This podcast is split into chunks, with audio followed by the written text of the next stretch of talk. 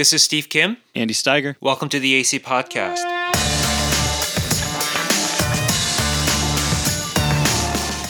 On this podcast, we want to help you speak the language of our culture and address questions being asked with intellectual honesty, gentleness, and respect.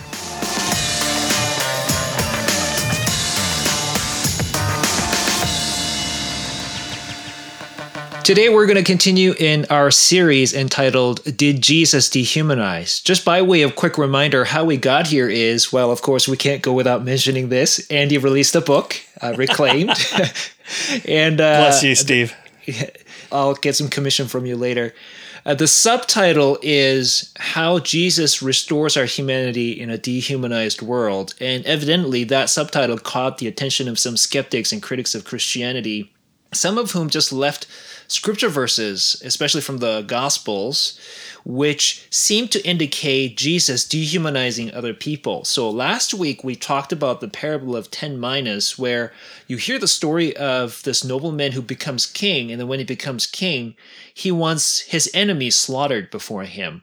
And so, in essence, Jesus contrasts himself against that king, showing himself to be king of peace by riding a donkey into Jerusalem because that was a symbol of peace as opposed to riding a horse because that was a symbol of war. And so he demonstrated himself to be this king of peace who comes to Jerusalem. Today we're going to talk about Jesus cleansing the temple in Jerusalem. And this is a really apt segue because if you read it in Matthew, Mark, and Luke, in those Gospels, this story more or less follows immediately after Jesus' entry into Jerusalem. So I think this is a chronologically, this is a good segue here. Uh, so I'm going to read from Mark chapter 11, verses 15 and 16 because this is where people just find what Jesus is doing really seemingly out of character for him because again we think of Jesus as you know gentle Jesus meek and mild but this seems like anything but. And especially given what's going on culturally right now, and especially in the United States with all the rioting and things like that, some people look at this and go, well, maybe this gives us some justification for doing what we're doing, kind of a thing. So this is Mark 11, 15 and 16. On reaching Jerusalem, Jesus entered the temple area and began driving out those who were buying and selling there. He overturned the tables of the money changers and the benches of those selling doves, and would not allow anyone to carry merchandise through the temple courts. So there you have it, gentle Jesus, meek and mild, going full beast mode here, if that's not too blasphemous to say.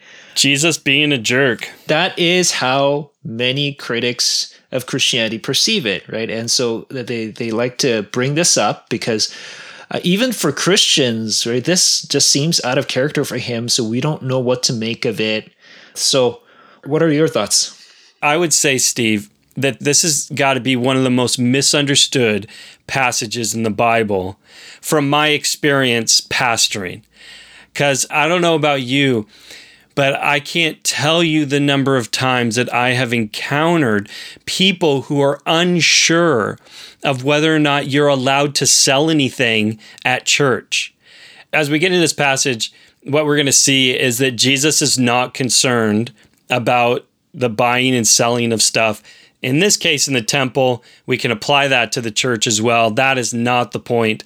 And if you uh, do have a coffee shop attached to your church, rest assured uh, that that's not what's being addressed here. It's actually something much more profound mm-hmm. and much deeper that's being addressed here. And to appreciate it, we have to do what we did last time. Now, if you didn't listen to our last show, one of the things that we talked about is as you know, Steve and I have been asked over the years to unpack verses or help make sense of verses that just don't make a lot of sense. One of the things that we talked about, and you'll hear me talk quite a bit about, is making sure that you're putting a verse into its context, that the Bible being broken up into verses is a fairly new phenomenon. We did that to the Bible. It didn't come that way. The authors didn't write it like that. Mm-hmm. They wrote it as something to be read in its entirety, not something to be parsed out. And so we've created verses to be helpful, but as mentioned, they can be unhelpful when you think that that's all that needs to be read. But in fact, it needs to be read in its context. So, what do we want to do then is practicing that and showing what's taking place here is putting this passage into its context, which is interesting because it brings us to another passage. It's often referred to as the mean miracle, uh, in which Jesus is further kind of shown to be rude or mean as he's going to mistreat a plant, we'll see in this passage. But what I want to do is back all the way up to Mark chapter 11, verse 11. I'll just read that verse right here. Chapter 11, verse 11 of Mark. So this comes immediately after Jesus' entry into Jerusalem. And Mark says, Jesus entered Jerusalem and went to the temple. He looked around at everything, but since it was already late, he went out to Bethany with the 12. That is the 12 disciples who are sort of his core group of disciples. So that's verse 11 right there. Now we're going to continue to read, but I just want to note this is a key verse. So, as we're going to see as we continue to read, th- this is going to be important to understand what, what's happening with Jesus uh, entering in the temple. So, then we continue in verse 12. So, this is the mean miracle passage. The next day, as they were leaving Bethany, Jesus was hungry. Seeing in the distance a fig tree in leaf, he went to find out if it had any fruit. When he reached it, he found nothing but leaves, because it was not the season for figs. Then he said to the tree, May no one ever eat fruit from you again. And his disciples heard him say it. Now, from here on, you read the story of Jesus cleansing the temple. And remember, verse 19 said, When evening came, they went out of the city. And now, verse 20, as we come back to it, now it's the next morning. It says, In the morning, as they went along, they saw the fig tree withered from the roots. Peter remembered and said to Jesus, Rabbi, look, the fig tree you cursed has withered. Have faith in God, Jesus answered. I tell you the truth, if anyone says to this mountain, Go throw yourself into the sea, and does not doubt in his heart, but believes that what he says will happen, it will be done for him. Therefore, I tell you, whatever you ask for in prayer, believe that you have received it, and it will be yours. And when you stand praying, if you hold anything against anyone, forgive him, so that your Father in heaven may forgive you your sins. This is still weird. I know, right? it's still strange. And in fact, we've got three things that are throwing us here now. Now, we started with verse 15, 16, where Jesus goes into the temple and has a tantrum, and we're trying to understand that.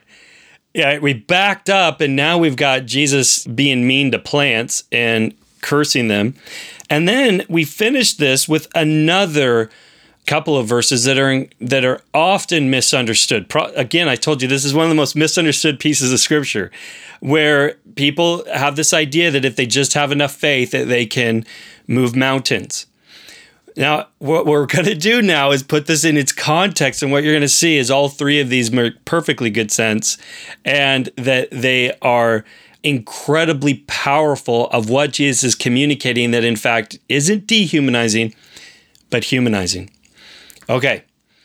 So if we're going to then put this passage into its context, we've we've done the first thing, we've read a fuller picture of what's being communicated here. And as we go along, you'll see that in fact you're also going to need to read chapters 12 and chapters 13 of Mark because uh, Jesus basically says the same thing again. And he's going to do it in a different context this time. And he's going to tease out the same principles that we're going to uh, pull out. These ones, though, when we look at just Mark chapter 11, you have to work harder to see what Jesus is doing. And the reason is, is because you got to put Jesus in his context. And what you're going to see is Jesus is quoting from the Old Testament quite a bit here. So Mark 11 11 is important because Jesus comes into Jerusalem, he walks around, he's looking at what's happening, and then he leaves. When he comes back into Jerusalem, he passes by a fig tree.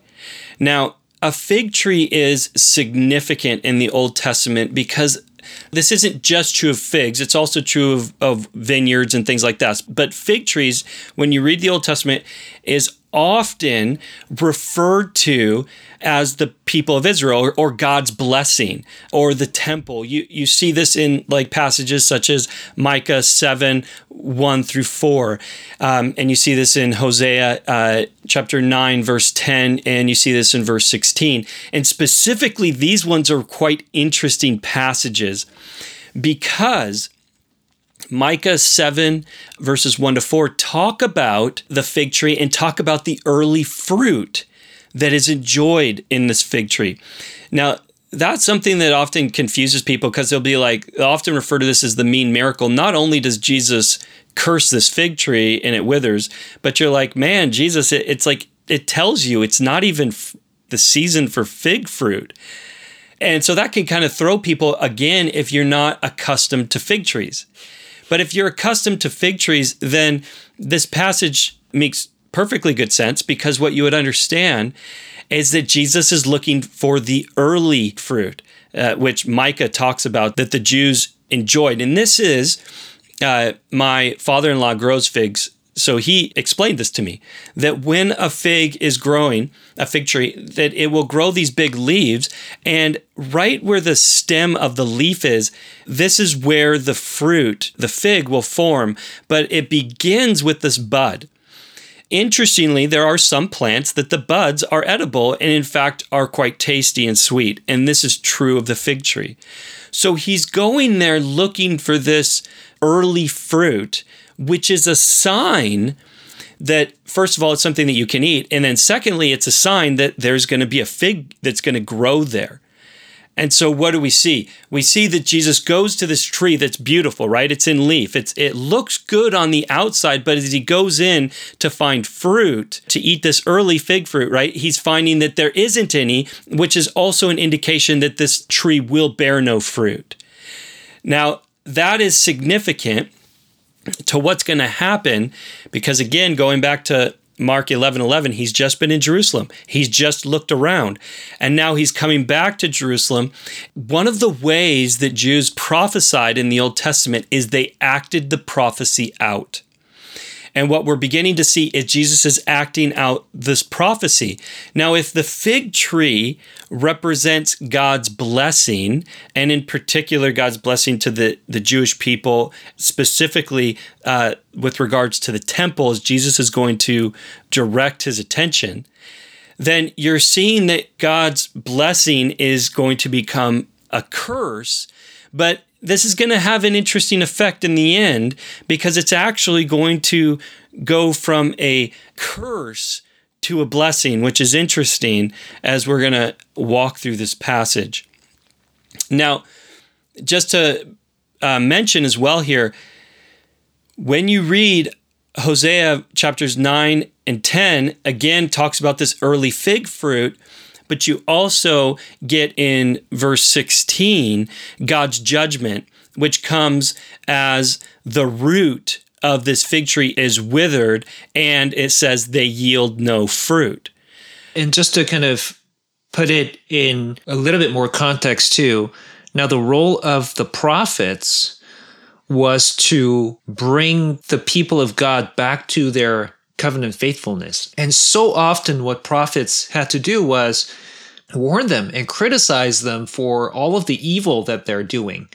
That is what's going on through the mind of Hosea. If you read Hosea, right, it's all about God's people being like a like an unfaithful wife, right? A wife who is unfaithful to her husband just as Israel is being unfaithful to the covenant husband, if you will, who is God. Yeah, that's exactly right. And that's that's the context of verse 16 that Israel is experiencing this this judgment and the way that it's being talked about is that the root is withered and will yield no fruit. So Jesus is communicating in a way that that makes sense in that culture, that Jewish culture that's steeped in the Old Testament which is interesting, by the way, because although the disciples often don't track with Jesus, because I don't think that they're quite as educated as the Pharisees are or the Sadducees would be. But it is interesting, isn't it, Steve, that the Pharisees, the Sadducees, they're never confused. Yeah, and they're scandalized by the kinds of things that Jesus does, right? And yeah, because that actually this shows Jesus's self-understanding and and he he is one with authority. In fact, if you keep reading from here, what you see is Jesus' authority is being questioned. Yes. And so, yeah, the Pharisees and the Sadducees, the learned elites, they understood perfectly what Jesus was doing and they're scandalized. That's right. They question his authority. And, and why would that be? Well, he is equating the temple with a fig tree and he's cursing it which is significant here. And we're going to see that develop even more as Jesus passes by the fig tree, right? This becomes symbolic. This becomes a foreshadow of what's to come. He then comes into Jerusalem. He goes into the temple, which is the, the focus of his condemnation. And what does he find there? Now, people focus on this idea that he finds their commerce but that's not what Jesus is concerned about. Commerce was always a part of the temple. You see, you had to understand that as people are coming at this point in the story for Passover, they're coming from all over the nations. And just as today, if you're coming from all over the place in like an airport, one of the things that you need to do is change your currency. And that's exactly what they had to do when they came to the temple. They had to change their currency. And in fact, the way that it worked is they had a temple currency. Yeah, you had to pay the temple tax as well. This was that that season where you had to pay the temple tax. But one thing that they didn't want to do was take Roman coins because of all the pagan things that were written on there. So it was just deemed unacceptable at the temple. So then you would go there and bring your Roman coins, and they would change it into something that was more acceptable for temple use. And that's why you see all these money changers. And another thing, too, is just as you're mentioning, people traveling from all over the place. So Passover is one of the great three pilgrim feasts right? So that means Jews from all over the place they come to celebrate Passover, and often they would stay until the feast of uh, Shavuot or feast of, of um, what we call Pentecost. And that's why in Acts chapter 2, um, when the disciples receive the Holy Spirit and they start preaching, there are Jews from all over the place because they came for Passover and there, while they're there, they're staying uh, for Pentecost as well. So there, all that to say, there's people from everywhere. Now, here's the thing: when you come into the temple, as a faithful Jew, what you would want to do is make a, a, sacrifice, whether it's guilt offering or or those kinds of things. But if you're traveling from far away, it's going to be very difficult to bring all of your animals for sacrifice. And I would assume that especially because when you make these sacrifices they need to be spotless right? They can't be maimed or anything like that. So when you're traveling that kind of a distance and mind you this is like first century palestine the roman world it's not like you can just take a plane and instantly you're there. You're traveling for weeks in some very dangerous places through treacherous terrain and so you don't want your animals damaged right? So and it's impractical to just bring them. And so then you would want to buy the sacrificial animal there in the city. And that's why you see so many merchants selling animals for sacrifice and changing currency, so on and so forth. Exactly. So then think about that, Steve. Is Jesus trying to stop people from commerce? No, that's just part of temple practice. What is he stopping them from? He's stopping them from participating in temple worship in in the sacrificial system is what we see is he in verse 16 is he wouldn't allow them to carry their merchandise through the temple courts. He's stopping the whole sacrificial system, which is significant at this point. And I think is important for people to appreciate when you put it into its context. What is he actually doing? What is he actually upset about? Is he upset about the money changers? Is he upset about the buying and selling? No, that was a part of temple practice. That's not the focus here. It's the temple, it's the sacrificial system that's the focus. There's another aspect to this too, though, is it, the commerce isn't the problem, but how commerce was conducted was often an issue, right? In this case, Jesus is really upset, partly because these money changers and these, you know, have you ever felt like when you travel to somebody else and you're trying to buy something, do you ever get this fear in the back of your mind that you're somehow getting cheated out of your money? Um, I remember when I traveled to Indonesia one time and we went to this one shop to, you know, I, I needed to buy a belt. Uh, but what the locals told us before we went there is if they name the price, call for a quarter of it, they said. And they're going to laugh at you like you don't know what you're talking about. But stay at the quarter mark because they will often quadruple their prices if, if they know that you're a foreigner. So that's what I did. Um, I wanted to buy this belt. They named the price. I called one quarter of it. They laughed at me. So I was like, okay, then I'll just get it somewhere else. And I turned around and started walking. They grabbed me and I bought the belt, right? So what's happening here too is as people are traveling from far places to Jerusalem to celebrate this feast, these money changers and these um, people who are selling these sacrificial animals, they would be like charging an exorbitant amount of exchange rate or the price for uh, these animals. Now, if you noticed uh, in verse 15, it talks about the benches of those selling doves. Now, a dove or pigeons or, or these kinds of birds, they, they were, if you read Leviticus, you did that if you couldn't afford a lamb. If that was too expensive, then you offer doves or pigeons because they were cheaper. In other words, these are people who are cheating poor people out of their money too, right? And so there's a lot of injustice going on here. Fraud is, well, this place is fraught with fraud, if you will, right? And so Jesus is chastising them for that as well.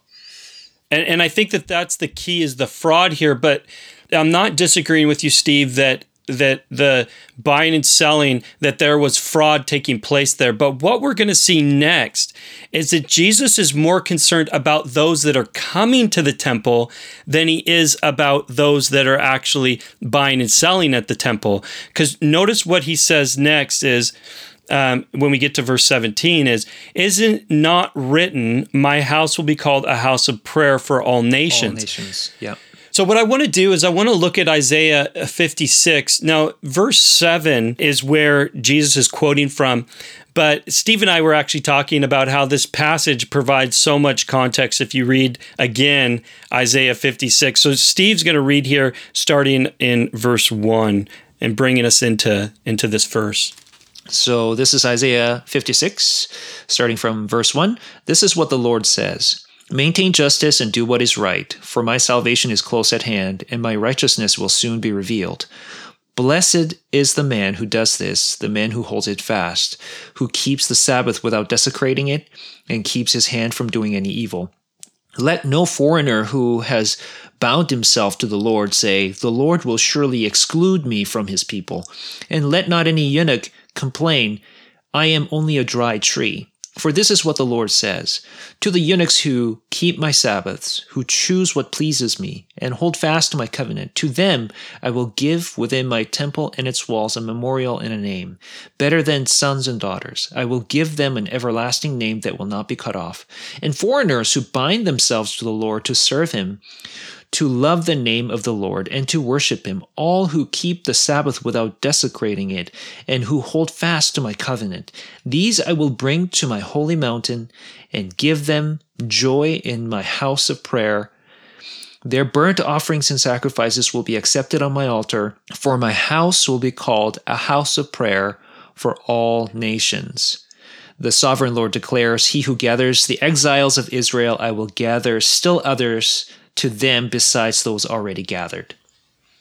Perfect. I think, man, you really don't even need to say a whole lot, do you, Steve? Just mm. when you begin to read in context what Jesus is quoting, what he's doing, it explain it explains what he's saying here. Now notice that Jesus is upset. God's upset because this isn't his plan for the temple. His plan was never for the temple to become a national shrine for Israel that's only for the Jewish people. It was meant to be a house of prayer for all, for nations. all nations. This was yeah.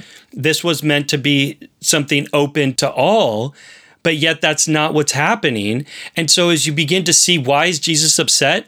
He's upset because people are being excluded from the promise that God has made. Yeah, and especially if you look at the structure of the whole place.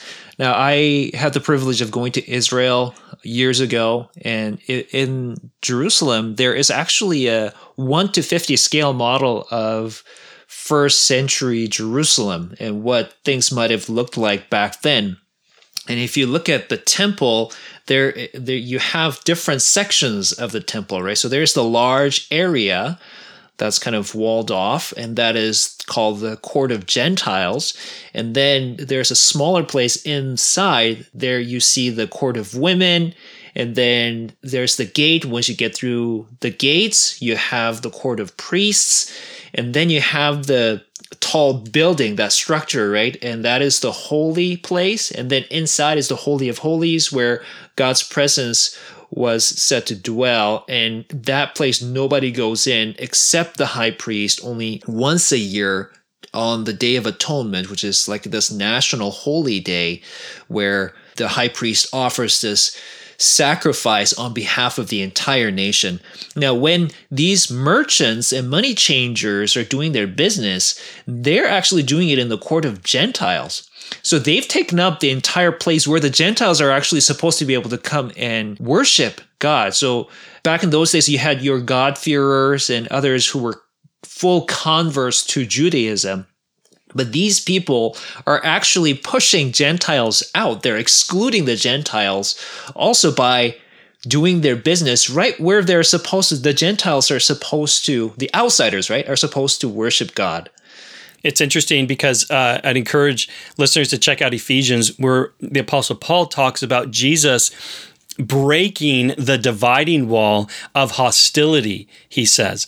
And this is the, what paul's talking about here is these walls that literally divided people uh, and you, you have in the temple. And jesus has broken these walls particularly this wall that divided the people not just from each other but divided them from god.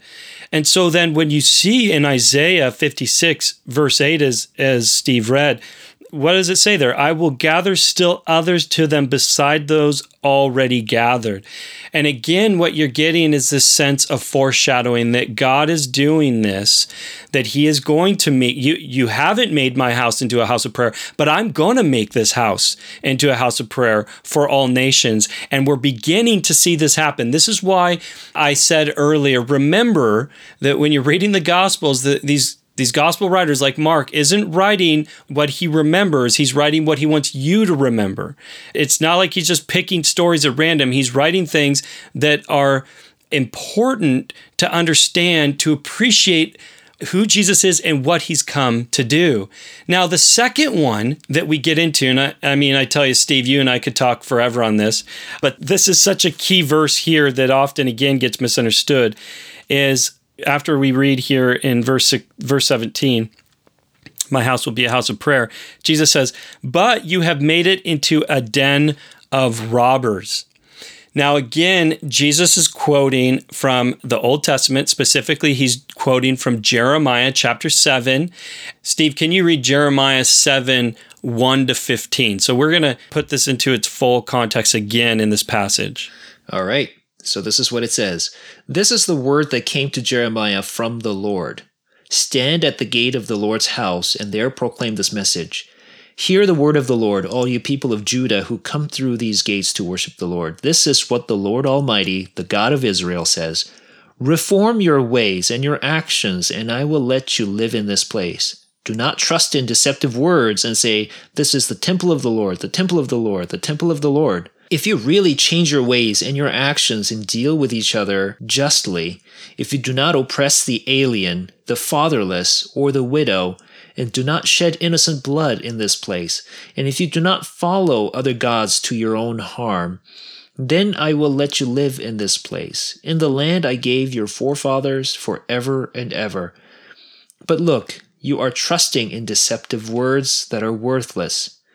Will you steal and murder, commit adultery and perjury, burn incense to Baal, and follow other gods you have not known, and then come and stand before me in this house, which bears my name, and say, We're safe? Safe to do all these detestable things? Has this house, which bears my name, become a den of robbers to you? But I have been watching, declares the Lord. Go now to the place in Shiloh where I first made a dwelling for my name and see what I did to it because of the wickedness of my people Israel. While you were doing all these things, declares the Lord, I spoke to you again and again, but you did not listen. I called you, but you did not answer. Therefore, what I did to Shiloh, I will now do to the house that bears my name, the temple you trust in, the place I gave to you and your fathers. I will thrust you from my presence, just as I did all your brothers, the people of Ephraim. Now, notice here Dude. couple things. this is a powerful passage. Mm-hmm. I mean, first of all, you put Jeremiah into its context. This is a, a, passage in which the Babylonians have captured or are going to capture Israel and are going to destroy the temple. So it's specific. Jesus is quoting from Jeremiah because the Romans have captured Israel, and Jesus is going to prophesy as he is currently, but we're going to see again in Mark 12 13 that there is going to come the destruction of the temple yet again, because God is going to do what he promised he was going to do.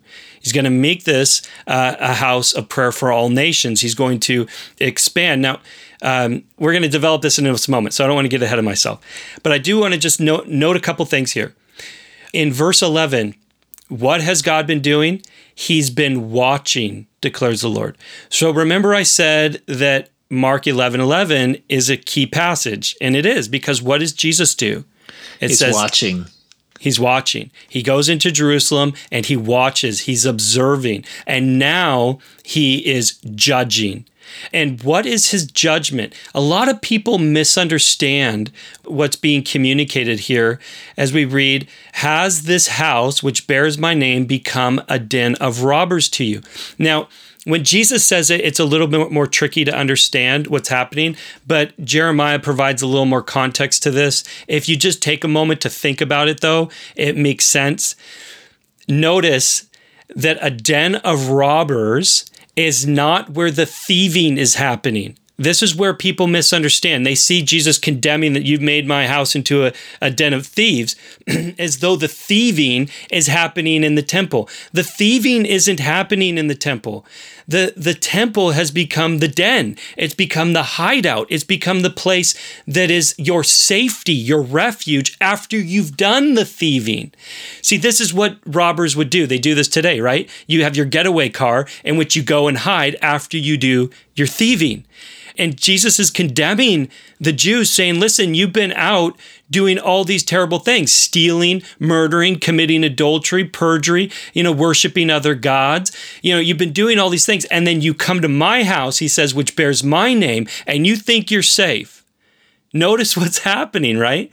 This is judgment that's coming and saying, You're not safe. This isn't a, a safe refuge for you after you've gone and done all your evil. This is the house of God. Yeah, and the attitude of the the people back in Judah too, in the Old Testament in Jeremiah's day. Remember where it says, you know, like don't just keep saying the temple of the Lord, the temple of the Lord, the temple of the Lord. What that means is they trusted in this place. They thought because this is God's house, God will never let this place fall, and as long as we're here, we're safe. But then they would go out and do all these horrible things that God commanded them not to do right? Specifically, don't steal, don't murder, right? Don't go after other gods. Like they, they're breaking the Ten Commandments left, right, and center. And then they come to this place and think, oh, it's the temple of the Lord. You know, the Babylonians, they're never going to be able to overtake us. But boy, were they wrong. And this is what God's saying in Jeremiah is look at what happened in Shiloh in Israel. Like, don't think I'm not going to let this place fall. Like, you guys are wicked. You need to reform your ways. If you don't, I'm going to do to this house what I did to my former house in Shiloh. Don't think you're safe. Don't think you can just do all these evil things with impunity. Don't think I'm going to blink at sin. Exactly right. And now, listeners, before we continue, a message from our very own Steve Kim.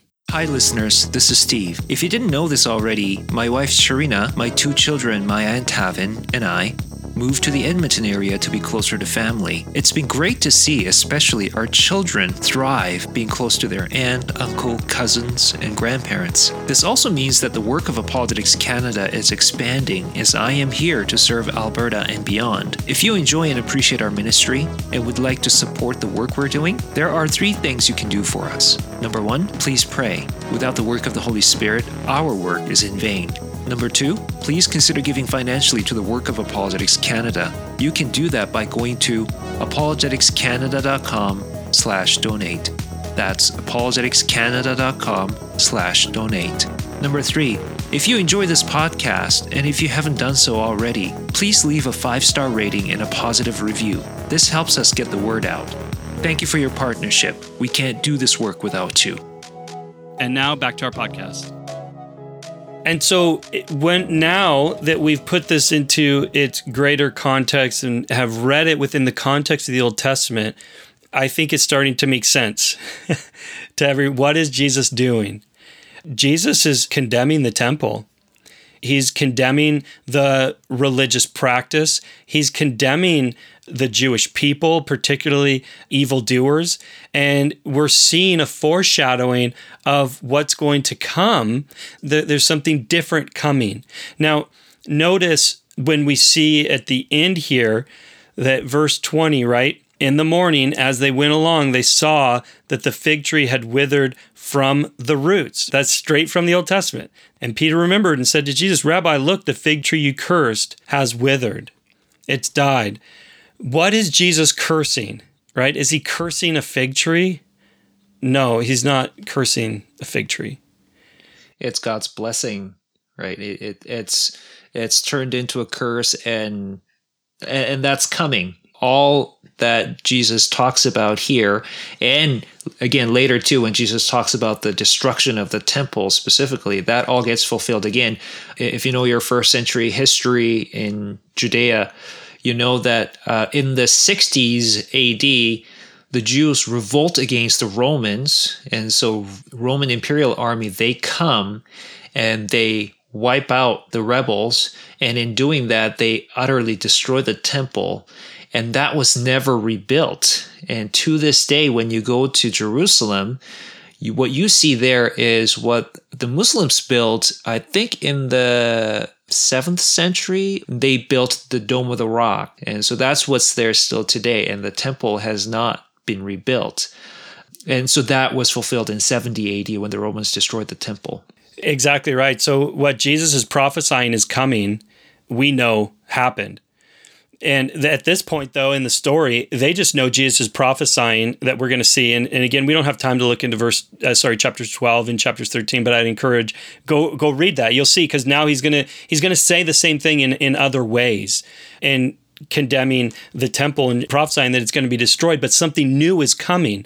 And he hints at what new thing is coming in its place. And we see this as this passage ends.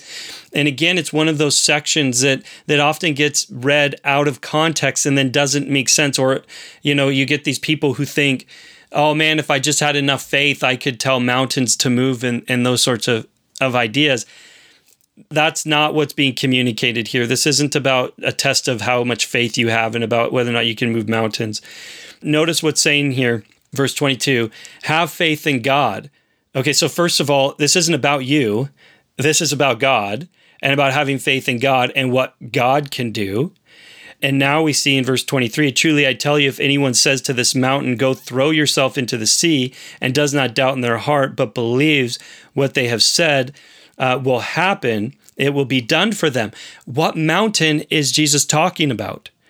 Again, in that context, the Jews understood what the mountain was. Mount Zion, God's holy mountain, is the temple. And Jesus is referring to all those things that are a part of that temple practice that have just been addressed in this passage.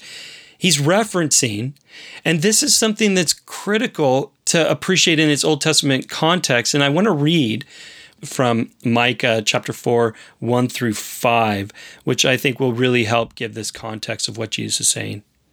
In the last days, the mountain of the Lord's temple will be established as chief among the mountains. It will be raised above the hills, and peoples will stream to it.